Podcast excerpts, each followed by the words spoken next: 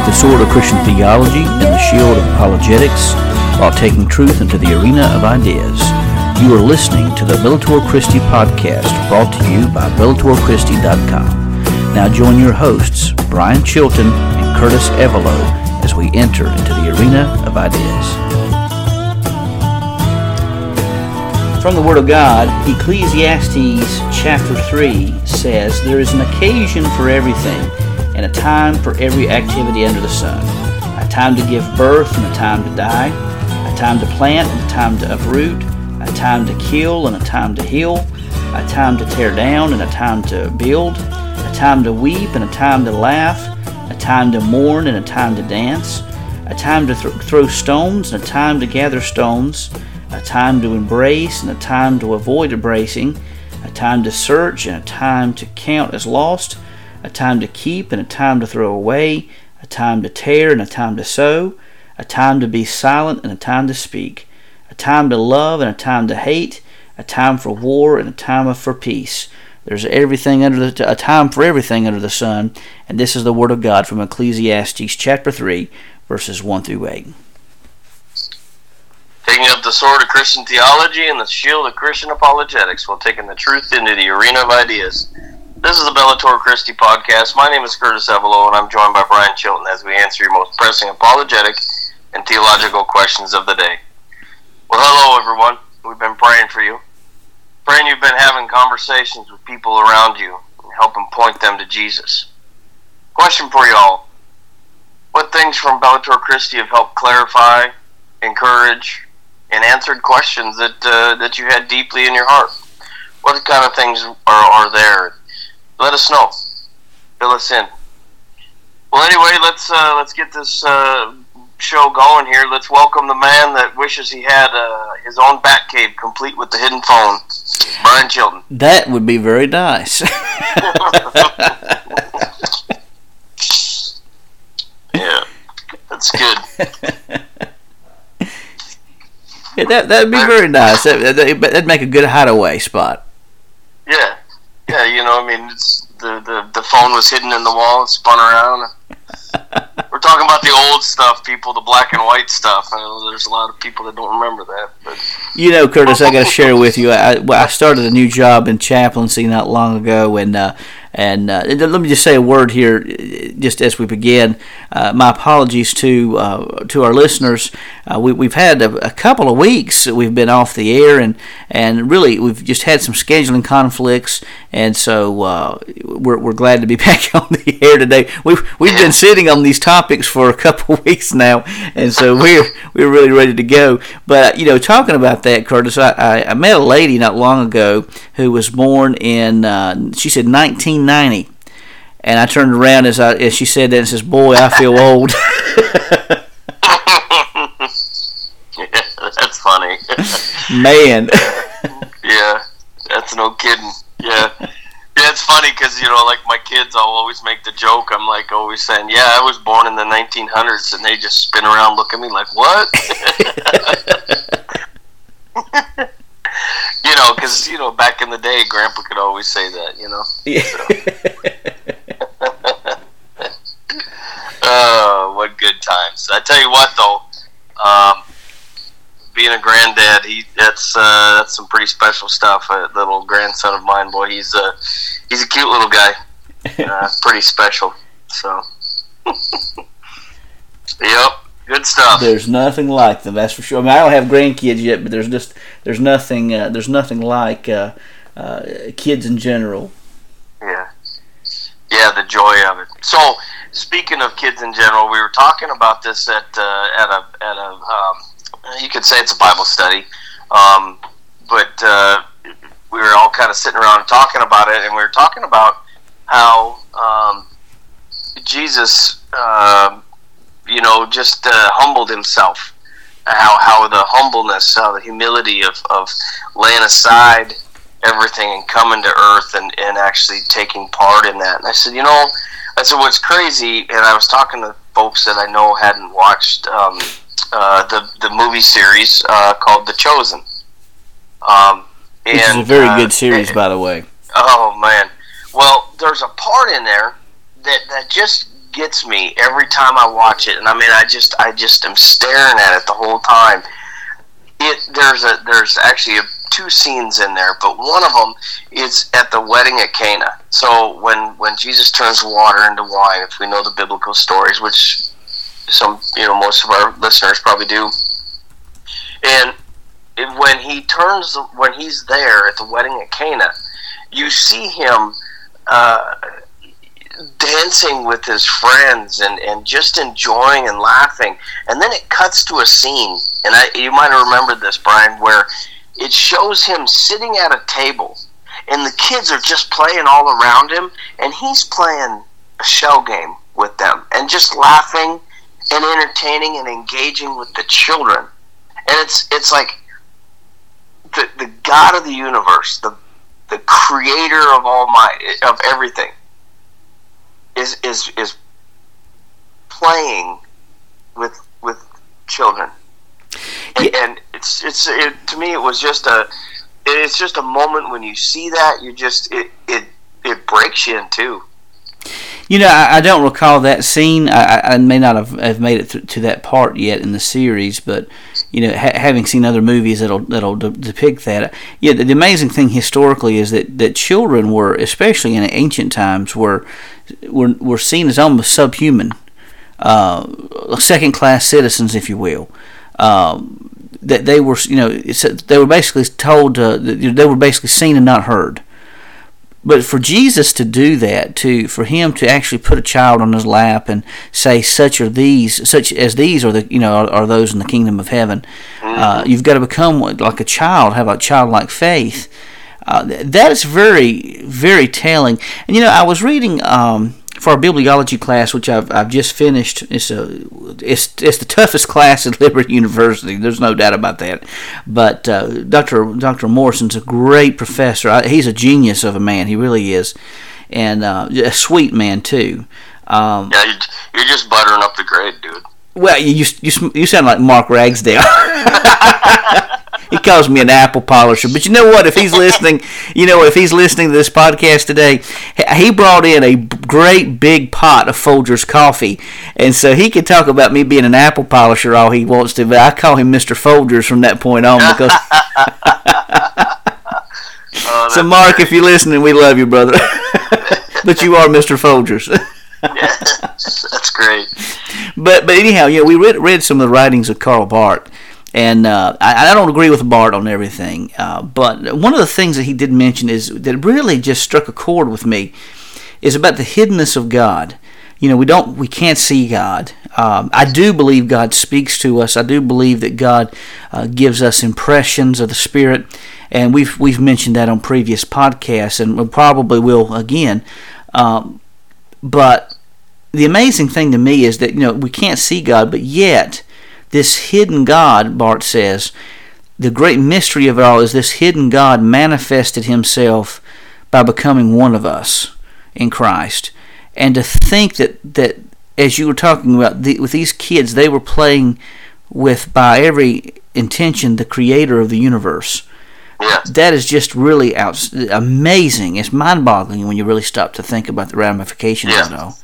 Yeah, and they had no idea who was sitting there with them. Absolutely. You know, you know I mean, it, that that's the part that probably uh, that probably hits me the hardest when I see that scene. Uh, it's just, but anyway, yeah. So chosen. Um, that's a, a series. Where you guys all can check it out. You can go look it up um, on the internet. You can look up the chosen.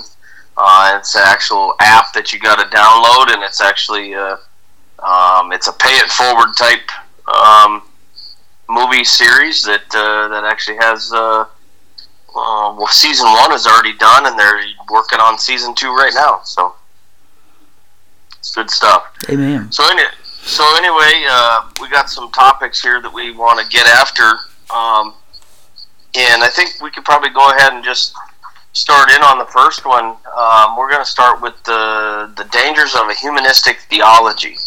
You want to go ahead and start with that one, Brian?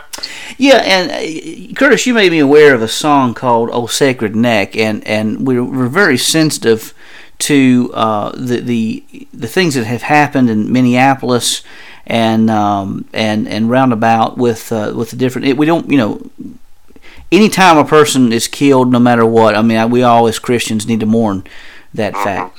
But uh, but this there was a song you made me aware of where it was it was taking a Christian hymn and um, and, and and tweaking it over, um, almost making an individual God or making an individual Christ.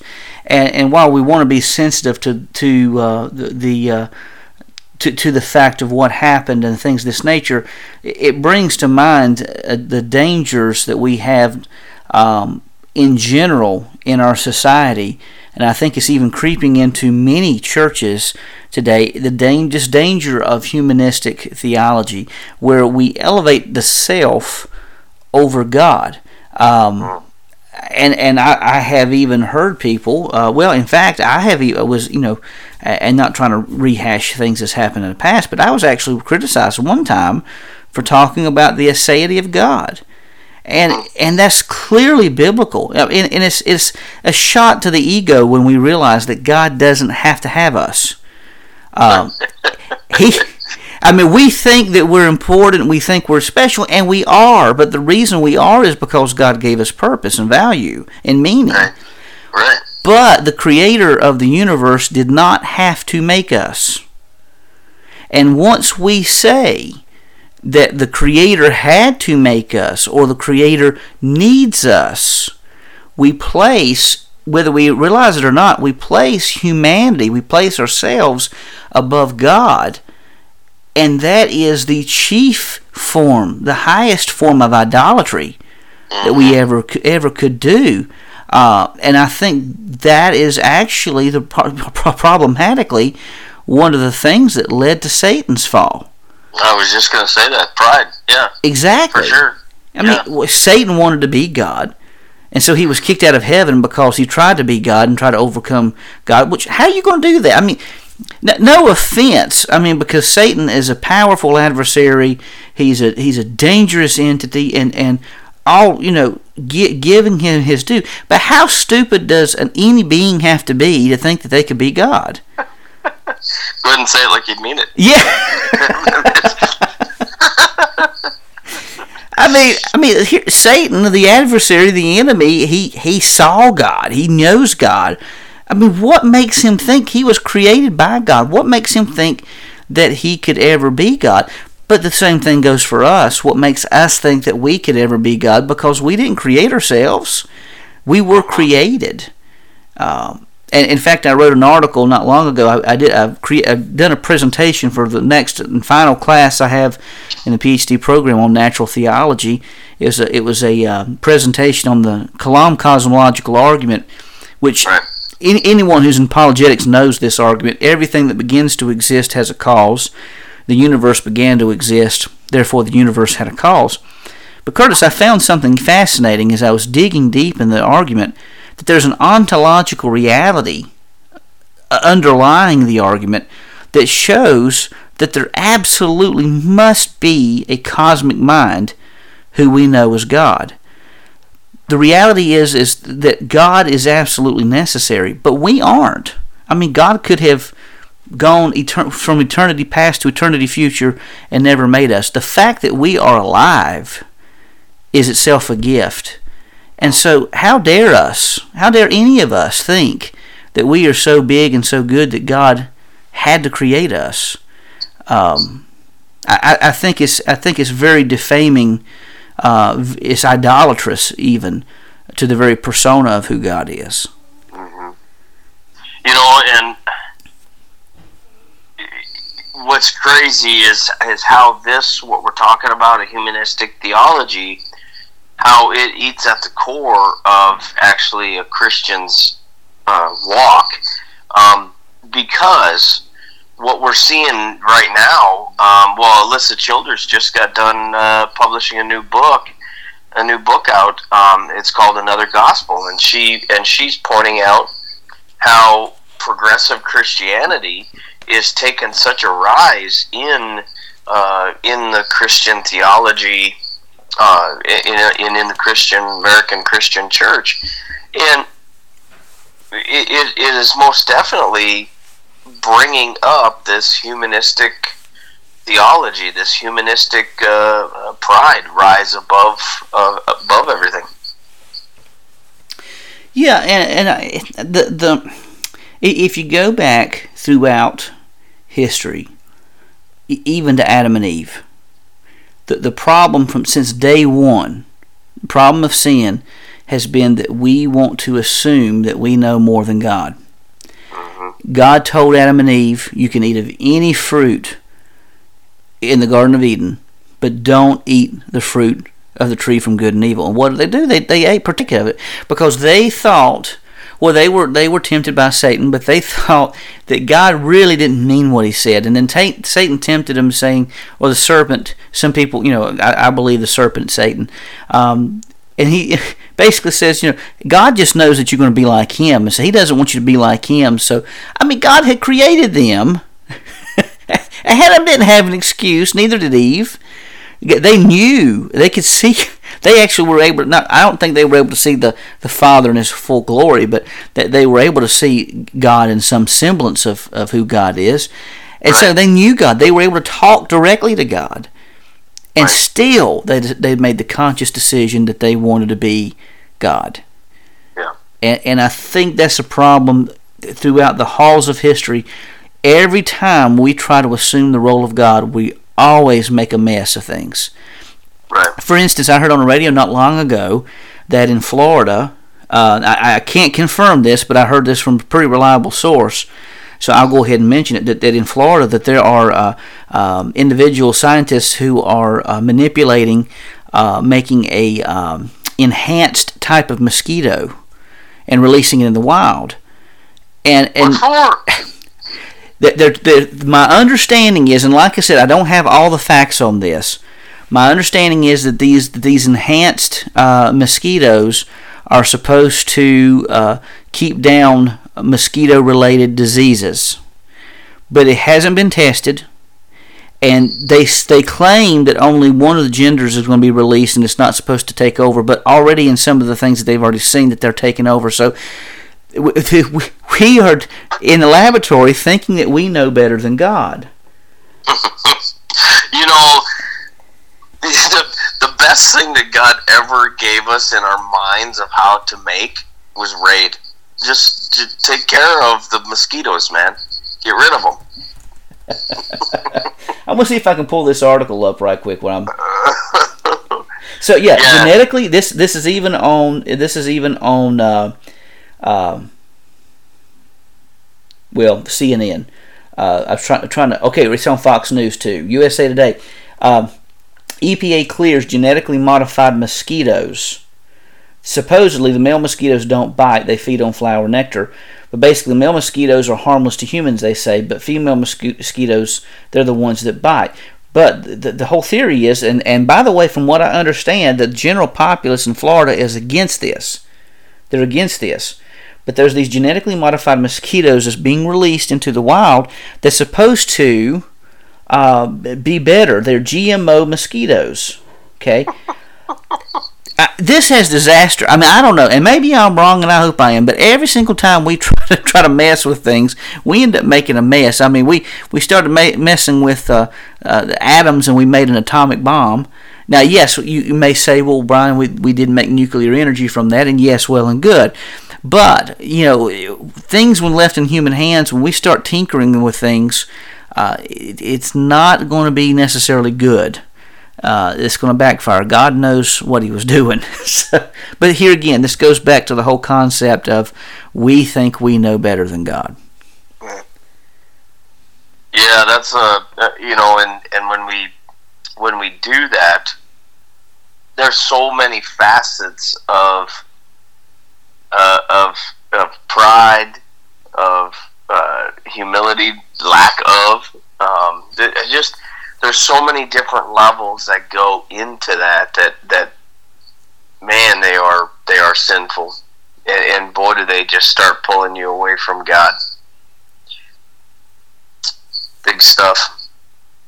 So, yeah, it's it's the, and, there, and there's a big question. I, I was flipping through some of these articles, and and it's and if you look it up, just look up genetically modified mosquitoes or genetically modified mosquitoes in Florida, and you'll, you'll see a whole host of different articles.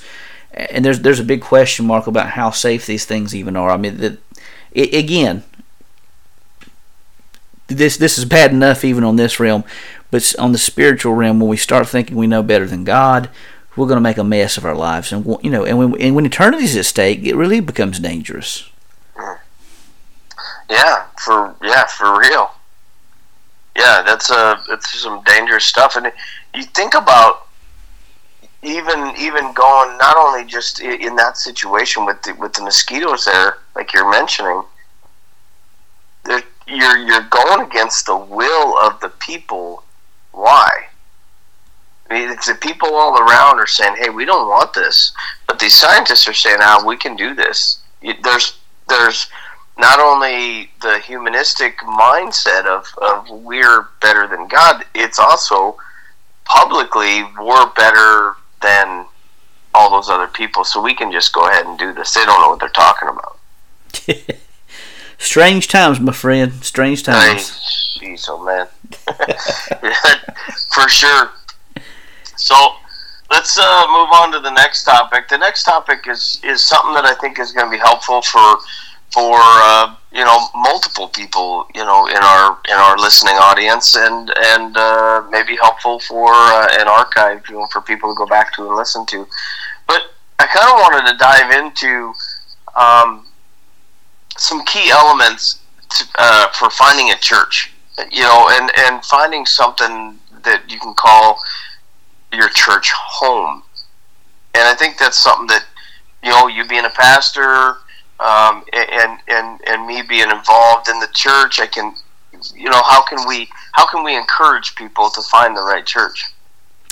That that's a very good question. Very good question, Curtis. I one of the first things I would say is make sure that uh, whatever church you attend, and and um, let me just say that I'm I am I'm ordained Southern Baptist but I don't identify.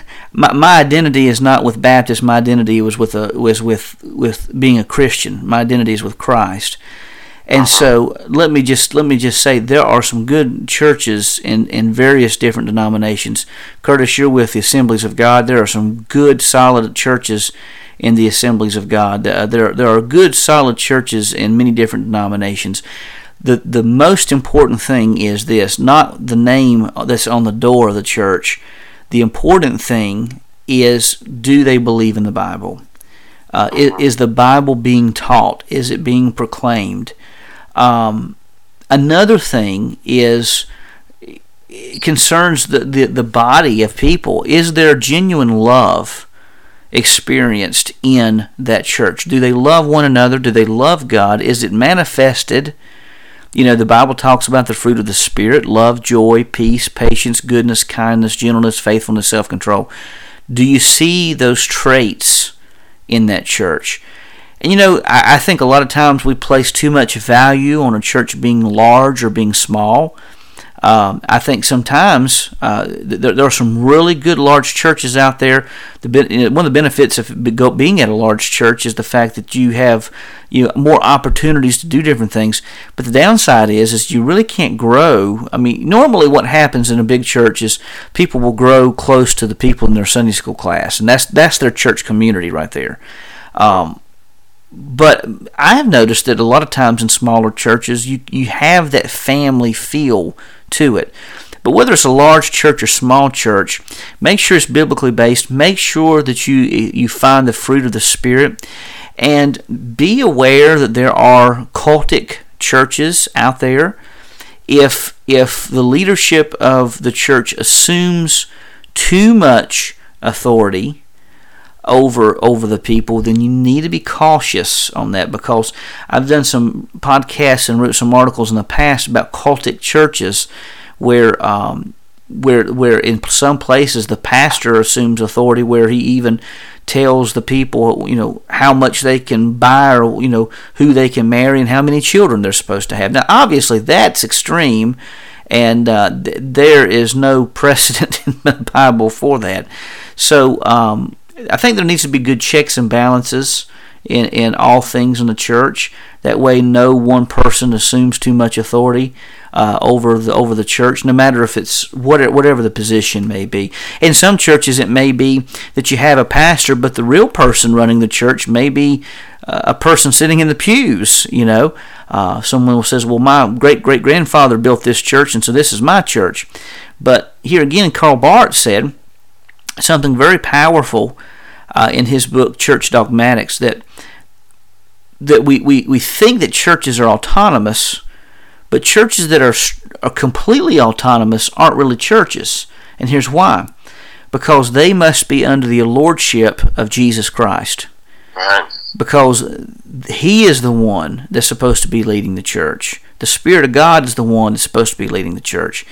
And so, um, ultimately, uh, the the church, a healthy church, needs to be under the submission of the Holy Spirit, under the lordship of Christ and following Him because Christ is the head of the church. But these are just some things off the top of my head. These are some things that I have found true throughout the years. Um, Curtis, you have some things to add? Yeah, um, you know, I would say that you find yourself a church where where where Christ is glorified, where the cross is preached, where where you're hearing the gospel in amongst the sermons. You're hearing the gospel in conversations with people. Um, you're hearing people, you know, speaking and talking in, in, in ways that are, are lifting up and, and, and pointing towards Christ at, at all points and times. And I think that's important. Yeah, we can have normal conversations with people just to know our the people around us. But when you're having when you're having Bible studies or when you're when you're at listening to a sermon, is it more about a humanistic mindset or is it more about Christ and what what Christ had done? Mm. See, we we understand we understand the Bible.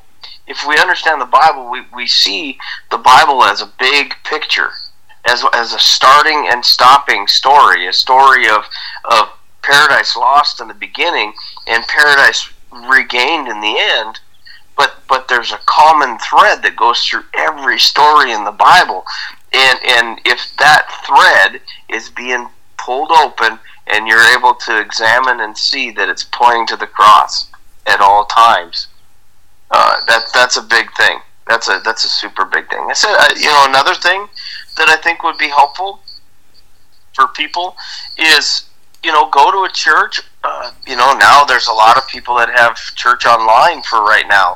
Um, so watch a couple online, you know, a couple of weeks of just being online, engaging in that way.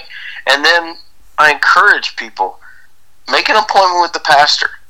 If, if you can make an appointment with the pastor and you can go sit down and you can have a discussion with them, tell them your story, tell them who you are, what's going on, your family, introduce them to your family, so on and so forth and make sure it's a safe place that, that, that you can share those things with the pastor. And the pastor actually has a heart and understands who you are and what's going on. Um, I, think that develops a relationship there that, that cannot be, um, that, that really is priceless. Um, there are churches that I know of that, that I've actually been part of that it was almost like the the pastor um, was almost like protected in this inner inner circle. The only way to get to them was to be able to know the staff members, and then you had to know the staff members to know another layer of people and be able to get in there. And you'd see the pastor, you know, may shake his hand, you know, once or twice a, a year, uh, but but really, you have no inner interconnection with them, and and there's and I think that's something that, as a pastor, I think we need to take that name and actually realize what that means. The name as a, of a pastor is to, to shepherd your, your flock. Otherwise, if, if all you're doing is you got um, some guy that comes up, talks, and then disappears, and you have to, you know, you're you're like you said, have Bible studies in your larger churches, and that's your church community, but you never get to know the pastor, and the pastor never gets to know you. Um, there, there's there's a there's a, a lack there, and I think there's a lack on both sides because church discipline can't happen if if you know if somebody's not able to see that. And also you know you have no connection with who's actually teaching you uh, the scriptures. That's very true. And something you said i want to go back to uh, there too curtis. You said something about the word of god and uh, connecting it back to the word of god here's something else I found from Karl Barth, and, and here again, I, I, don't agree with Barth on everything because he was a, against natural theology. I'm very pro natural theology, but um, he, he did say something about Scripture having two authors, a capital A author and a little a author.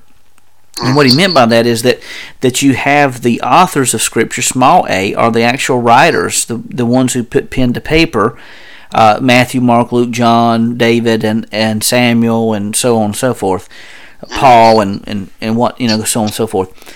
But the true author behind it is God. He is the capital A author.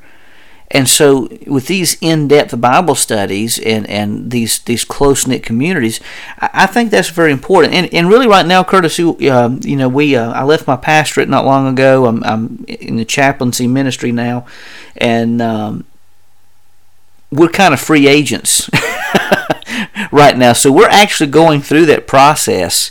Uh, even now about uh, for, of looking for a new church home, and and it's not necess- it's not very easy, you know, because uh, uh it's because you're building new relationships, you're starting you know from scratch, and so it is it is definitely a challenging thing, and I, and I, my heart goes out to uh, to everyone out there who's doing the same thing, looking for looking for a church home. Yeah, because I mean, the, the reason this came up was um, two people in my life, um, you know, are were were have been uh, hurt by church hurt and so on and so forth, and and people in the church. I mean, I, I myself suffered from that, and so for me to find something that actually I could settle myself into. Um, you know, I actually was pretty hesitant in in in actually looking and finding and, and trying to uh, search out a church. To be honest with you, I until the until the spirit led me to where we're at, and and the story of it is will blow people's minds. It's just funny because he used race cars to get me there, but.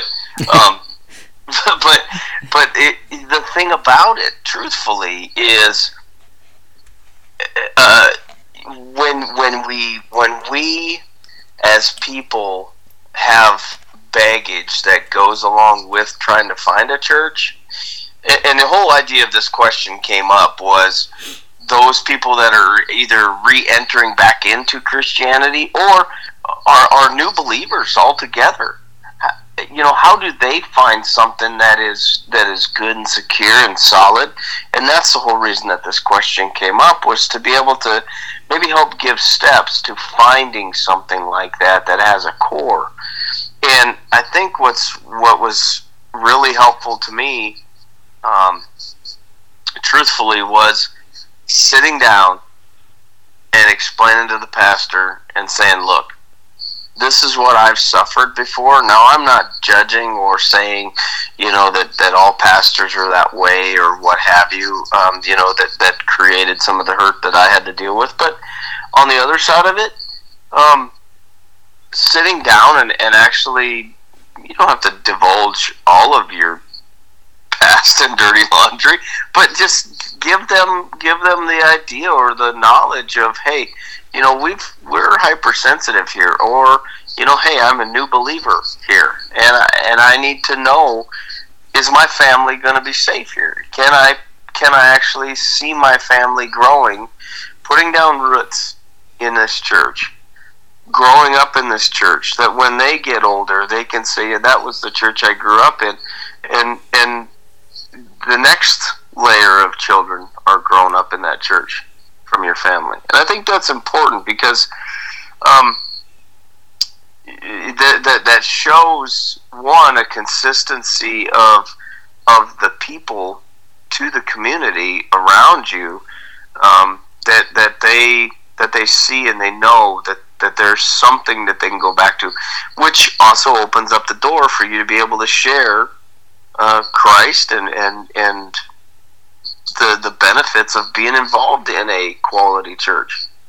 Yeah, I think you're absolutely right, and and you know, like you said, you a lot of people, you know, well for even us, you know, we've been hurt in churches, and so uh, that that is, I mean, right now, uh, you know, we're we're listening to churches online, we're we're catching, you know, different services uh, on television, just right now with the COVID situation, it makes things even more challenging in trying to. Uh, uh, find a new church home, trying to see what churches are doing. Some churches that we thought about attending, they're they're still doing the uh, the the online services. Some other churches are are open. You know, a lot of other churches have opened up. It's just just right now a matter of uh, wading through those waters. And uh, I think what you said about explaining the the sensitivities is very important. In fact, something we may very well do ourselves uh, when yeah. we find that when we find that church home. Yeah. Yeah, I think it's. I think what's important is also um, is be willing to listen to the right people that might have the best interest in your heart or in your in your mind in mind for you. Meaning, if like I had a friend that was going to a church that that really um, was a you could say a seeker sensitive church and was actually leaning pretty progressive Christianity, almost getting into um, stuff that is non biblical. Mm. And I, I know that from the people that I run with and the things I run with. And so, as that person was searching for a church, I didn't know you I, I, I started searching and seeking, kind of watching some things online and, and listening to some of the sermons and trying to pick some things out. And I had probably a month of sermons, and there was one that actually mentioned the reason for the cross. Mm. And, and I told them, and I said, you know, I would just probably steer away from this. I know that they seem, you know, real, real, real sensitive and and and super, you know, welcoming and such, and and that's that's all good, but we got to be careful. And and couple months ago I actually ran into that person and it was great because they were they've been like man we've been in this church now for almost five months and, and it's been such a good blessing you know a totally different one. And they said well we're just glad that you steered us away from the other one and and and now and now that other church has really started kind of losing traction in the community. And it's it's important and, and I think it's important to have somebody that's able to speak into that situation and be willing to do the homework too. A couple things. One, you got to listen to the Spirit of God because I do believe in divine appointments that God puts mm. people mm. in our paths to steer us in the right direction. And two, I didn't know you were a runner. Hmm. so did you say you ran in circles? oh my goodness. Sorry. yeah. No. No. uh, in fact, it's funny because uh, yeah, people I know they're big into running, and and it's funny they'll put they got like the um they got the marathon stickers on the back of their car. Yeah, I don't know if you've ever seen them, but they'll they'll say you know they'll have like the marathon da da da, and they have the the how many meters it, it is or whatever, how many you know kilometers, whatever. And it cracked me up because one day I was driving behind a guy and I saw on the, on the back of his window and it said my marathon 0.0 and I just started laughing. I'm like, that's me right there. uh, that's great. That's great stuff. So yeah, so in, in you know. Um, I think we'll we'll kind of move to the next one, but I really wanted to kind of encourage people in the finding a church. If if it's something that is uh, bothering you, or or something that is, um, uh, you know, you just don't know where to plant. Um, the the one thing is is, is also you got to be willing to try it out. You got to be willing to take the step and go in and visit and just and just take in a couple services, especially if they if if they're if they're one of those churches that has like a, a service like on a Wednesday or a um, you know maybe a Thursday night service and then a and then a Saturday service and then a Sunday service, well, you get three chances right there to really kind of go in and kind of see. You can kind of you can kind of pick out a church pretty quick and then you know following along those lines. So. So it's pretty good that you're uh, you're actually in that process right now. So you know your your words can be helpful in, in helping people encourage people along. So absolutely, and, I, and I'll try to remember to post updates as we uh, as we continue this journey and and uh, kind of see see how the Lord leads. Yeah, yeah. So the next one is I, I wanted to dig into more of the archaeology uh, that that you have in the layman's manual. Now we had covered some some of the stuff in the past um, on actually on our last uh, podcast we covered some of it two and, weeks ago. yeah, and boy, and boy was it was it awesome, you know, and uh, I just love listening to some of the you know the, some of the archaeology that they're finding. I mean, it's one of those things where you know the there's been stories and things in the Bible that have been like, oh, that never existed or that has never happened. Um, the Canaanites never existed. Well, lo and behold, guess what? we found found evidence of the Canaanites. You know, or um, Dr. Like Price, Dr. Price said said once in a didn't interrupt you there. He said once in class, he said that that when it comes to archaeology and science in general, he said you know he compares it to climbing a large mountain and scientists are archaeologists and scientists are climbing this large mountain trying to get to the top. And he says once they finally get to the top they're going to find that the theologians have already been there all along.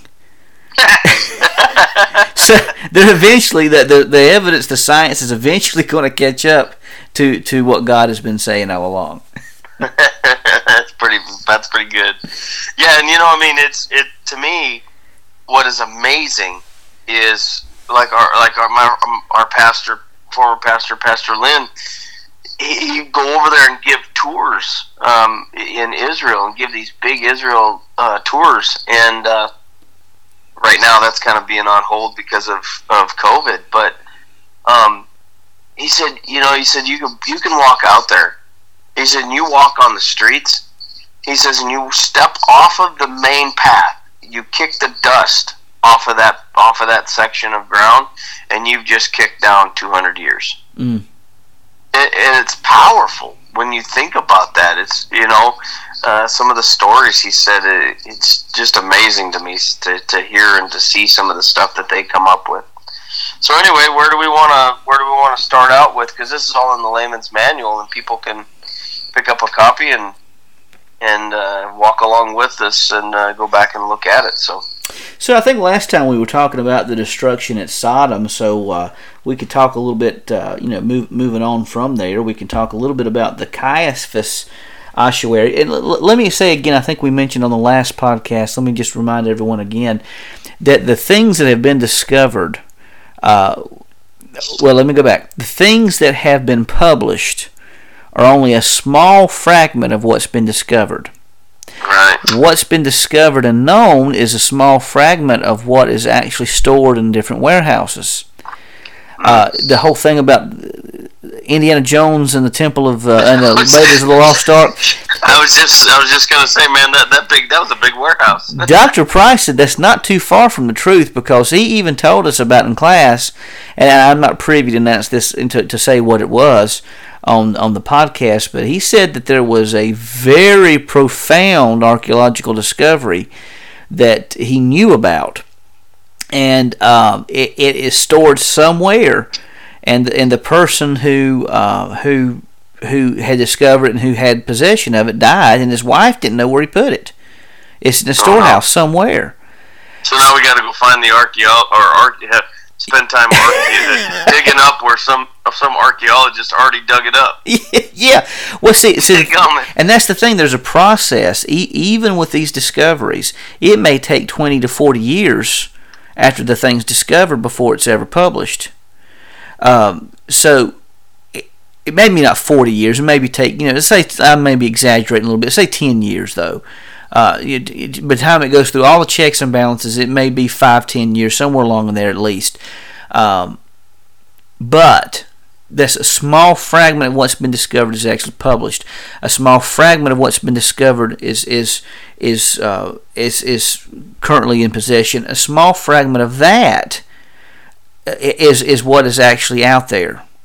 Uh, a small fragment of the lands. I think, if I'm remembering correctly, I think it was like something like only 18% of the biblical lands have been uh, have been uh, explored as far archaeologically. Only 18%. And already, uh, know, from that, we, we already have confirmation of something like 40, what was it? 40 people in the Old Testament and like maybe uh, 80 uh, it was a, I think it's 40 people in the Old Testament, 80 people in the New Testament. I may have my figures a little off uh, on that. I'll have to go back and check see if I can find the source to that. But there there are are already confirmed all these different names um, from Old and New Testament, and so. Um, and again, the numbers may be skewed. I may I may be exaggerating the numbers, but nonetheless, this is coming just from a small fragment of the lands uh, being um, being explored. There's a lot more stuff out there to be discovered, and quite honestly, a lot of stuff uh, in Jerusalem. You know, they build upon they build upon walls upon walls. Uh, so uh, so a lot of the stuff that could be discovered is is underneath the streets of Jerusalem to be found. There's no telling what's in underneath Jerusalem underneath the Holy Land. Um, they're still still waiting to be discovered. Yeah, yeah, they have the whole city of David underneath underneath Jerusalem right now. Absolutely, it, it's it's like it's like tunnels and and all. It's yeah, it's unbelievable. So crazy stuff. So the Caiaphas ossuary so let me just read a little bit of this. In November of 1990, an ossuary was discovered in southern Jerusalem. The ossuary bore the inscription Joseph, son of Caiaphas, and held the bones of a 60 year old male. It's believed that the burial box holds the bones of the high priest who tore his robes after hearing Jesus identify himself as the Son of, uh, son of Man uh, of Daniel 7 13 and 14. Caiaphas later worked with Pilate to have Jesus executed. The benefit of, uh, for the Christian apologist is quite evident. This provides tangible evidence that Caiaphas was not an invention of the church, but a real person in history. And here again, it, it is absolutely ludicrous. I mean, if you don't believe that Jesus is the Son of God, well and good. But to deny that there was a Jesus of Nazareth, Bart Ehrman even says it's, it's nonsensical. It's lunacy. Right. Uh, right. So you know, there, there's so much stuff confirming the the, the people and events uh, of uh, of the New Testament uh, and the Gospels that it's just really mind-numbingly absurd to think that Jesus didn't exist. Mm-hmm. Yeah, and my my mind goes to you know when when Caiaphas said that how prophetic his words were, um, how he said it was it's better for one man to die for the whole for the whole uh, for the whole world or for the whole nation. Absolutely. It's pretty prophetic. Let, let me read a couple more here, uh, and and maybe we can come back and touch on some more uh, discoveries in, in, a future podcast as well. Two two more that I find really fascinating. Uh, let, let me read the the latter one first. Um, talking about how things are built upon uh, walls are built upon walls, bricks are built upon bricks. In the in Jerusalem, they have identified the synagogue where Jesus Jesus preached. Now, the interesting thing about this is that uh, that Simon Peter's house has all also been discovered, or at least is the house of his mother-in-law. He lived in the same house. It seems to be that Simon Peter may be, have been a man of great prominence in Capernaum, or Capernaum, however you say it. I'll just say Capernaum, because mm-hmm. his house was only a few, it was only like a block away from the synagogue, and it's believed that if you had a house that close to the synagogue, then you must have been a person of, of, of great prominence in the community. So um, they've even found you know, in his they found Peter's house, and the, and the room that is believed to have been Simon Peter's, they found a cache of uh, of fishing hooks of all things in in what is believed to have been his room. But uh, one of the more famed areas outside of Jerusalem for Christian pilgrimages is uh, for Christian pilgrims to visit is the synagogue in Capernaum, where Jesus would have taught on numerous occasion, occasions. The site was excavated in 1905 to 1921, and then again in 1969. The synagogue that stands in white marble, it's white marble now, is from the late 2nd to 3rd century. But here's the interesting thing if you go underneath the white marble, you find uh, black volcanic basalt stones. These black volcanic basalt stones date to the first century. So the original synagogue would have been constructed of these black basalt volcanic uh, rocks. So it would have been a, a black synagogue in structure. Uh, but later, the the the uh, so you can actually go today to that synagogue, and down towards the bottom, you can see the original foundation, which was built on the black original. Now they, they made it more ornate by making the white marble later on, but it would have been that black uh, volcanic basalt stones. But that again dates to the first century. That would have been the original stones that were there uh, when Jesus, whenever Jesus uh, preached. Now, let me go to another one, and, I, and I'll uh, let this be our final one for this podcast. It's the Nazareth Decree. This one to me is fascinating. Uh, th- this is a decree found discovered in 1878. Um, it is a slab of stone discovered in Galilee which held what has been called the Nazareth inscription, so named because a French scholar acquired it in Nazareth, Jesus' hometown. The writing style indicates that it originated in the first half of the first century AD and cannot be dated any earlier than 44 AD since it was established in Galilee by the order of Emperor Claudius who reigned from 41 to 54. So it can't be any later than 54 and it can't be any earlier than 44. And so this is what the decree says. It is my decision concerning graves and tombs whoever has made them for the religious observances of parents or children or household members, that these remain undisturbed forever. But if anyone legally charges that another person has destroyed or has in any manner extracted those who have been buried, or has moved with wicked intent those who have been buried to other places, committing a crime against them, or has moved sepulchre sealing stones against such a person, I order that a judicial tri- tribunal be created just as is done concerning the gods in human religious observances, even more so will it be obligatory to treat with honor those who have been entombed. You are absolutely not to allow anyone to move those who have been entombed, but if someone does, I wish that violator to suffer capital punishment under the title of tomb breaker. Now, here's the interesting thing about this. Why in the world in Nazareth would you find an inscription like that in what 44 no later than 44 that's 11 years or maybe a little longer but at least 11 years from the time of jesus' crucifixion death burial and resurrection resurrection and remember the uh, the, the the guards uh, had told the uh, Jewish leaders, the Jewish leaders had said, "Well, tell everyone that the disciples came and stole the body." So apparently, it took to 44 AD for it to make it to the ears of the emperor, and so he says, "Well, we'll put an end to this." And so, there you have it in Nazareth, of all places, Jesus' hometown. Yeah, that's uh, that that's a that's an interesting one that they've that they found, and and by implication, so implicitly, it's it's pointing to some event um, that that has happened that that's um, raising a raising a ruckus or raising a question in amongst people. Absolutely, and that's a good point. That doesn't prove the resurrection by any means.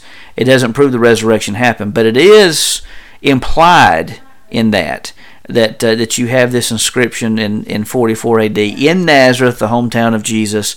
It's just really it's really unique, really very fascinating. Yeah hadn't had a law like that in, in forever, and then all of a sudden that law comes up. hmm.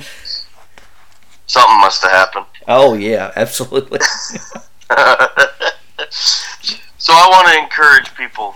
Uh, I want to take a little bit of time. I want to read from Romans 15, 1 through 7, and then I want to just kind of I want to just encourage people along the plan the the times that we're suffering right now. So Romans 15, 1. We are strong.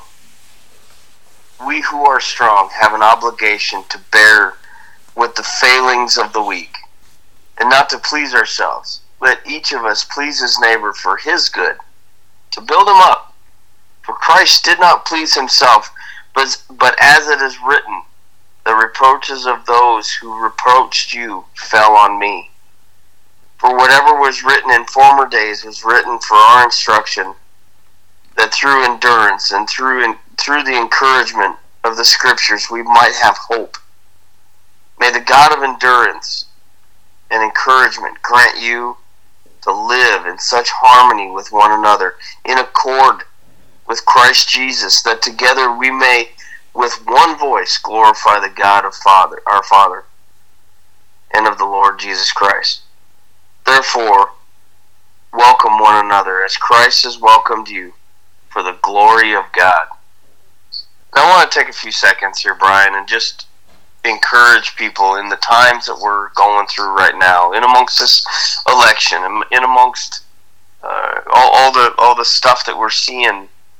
Shut the TV off. Take some time. Be the example of Christ that He's called us to be.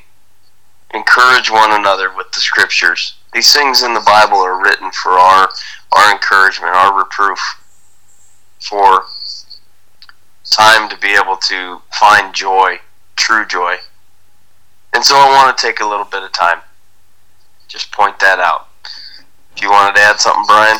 Yeah, I just want to want to let, remind everybody too that God is the God who raises up nations and brings them down.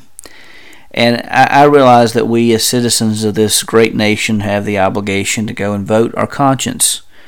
And um, I, I think that uh, I believe we have gotten so focused on politics that we have forgotten and throw, even thrown out in some cases the Sermon on the Mount. Mm-hmm. Um, I, I, think that you know Jesus tells us to love those, not only those who agree with us, but to love those who don't agree with us. Uh, to to even pray for and love those who even persecute us. Uh, and and remember, Paul is writing a lot of the things. He's writing Romans in a time not of great um, peaceful occasions. A lot of these things were written at or around the time of Nero, one of the most wicked Roman emperors of all time. Um, so we've gotten through things. I don't know who's going to win the election, but God does. And as long as God knows it and He's got a plan, that's the most important thing. Um, no matter what's going to happen, God's going to see us through. So we've got to keep trusting in the Lord um, and, and, believing that no matter what happens, no matter who wins the election, uh, God's got this. And by the way, I, I want to tell, tell you, I found this. I found a good candidate to vote for, uh, and that's that's Rick Astley, uh, the guy, the singer because it says he'll never give you up, let you down, run around, or desert you. He'll never make you cry, say goodbye, tell a lie, or hurt you. So it sounds like he's a pretty good candidate. oh my goodness! I'm joking. If anybody uh... if anybody doesn't get the pun, that's a joke. yeah. Well, we here at Bellator Christi want to hey, Hey, Curtis, before, before you do, can, can I just say one more thing? Sorry, sorry. Oh, okay. Just want to let everybody know if you've been looking for the Bible studies in Hebrews, bear with me another week or two. Uh, I've, I've, right. with the with the intensives and job training and stuff like that, I haven't just quite been able to get those up. They're coming, uh, so be looking for them very soon. Uh, hopefully, here within the next week or two, uh, we'll resume the Bible studies in Hebrews. So I just want to oh, let everybody fantastic. know about that Yeah, fantastic. That'll be great. Yeah, looking forward to getting back with that. Thank you. So, but we here at Bellator Christi want to thank you for spending time together with us, and we value that time. Our prayers that this podcast helps stretch your mind and is a place to strengthen your faith as we strive to create an atmosphere of discussion and is a reliable source of information. Join us next time on the Bellator Christi podcast. And until next time, Brian and I say, Soldier, Soldier on, on, friends. You've been listening to the Bellator Christi podcast brought to you by BellatorChristi.com. The opinions of our guests represent their own and may not reflect those of Bellator Christi Ministries or its affiliates. The Bellator Christi podcast and BellatorChristi.com are protected under Creative Commons copyright, all rights reserved. The opening theme is the song Crucified, written by John and Michaela Limanis, performed by Crosby Lane and produced by Mansion Entertainment. Be sure to visit our YouTube page at www.youtube.com forward slash Bellator Christi. Also, please consider leaving a positive review on the apps where this podcast is found. We thank you for joining us today and hope to see you back the next time that we step into the arena of ideas.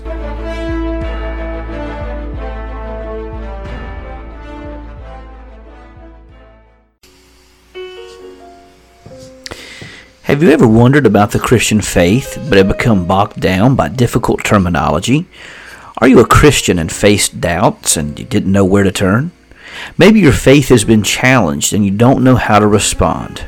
Or perhaps you desire to learn more about how to winsomely defend your faith, but you do not have the time nor the finances to enroll in seminary. If any of these situations describes you, then consider purchasing a copy of the Layman's Manual on Christian Apologetics. This book confronts the challenges facing the Christian faith, but does so in a way that is accessible to everyone. The Layman's Manual on Christian Apologetics is available in softcover, hardcover, on the Kindle, and Nook. Consider purchasing a copy of the Layman's Manual on Christian Apologetics from your favorite bookstore today.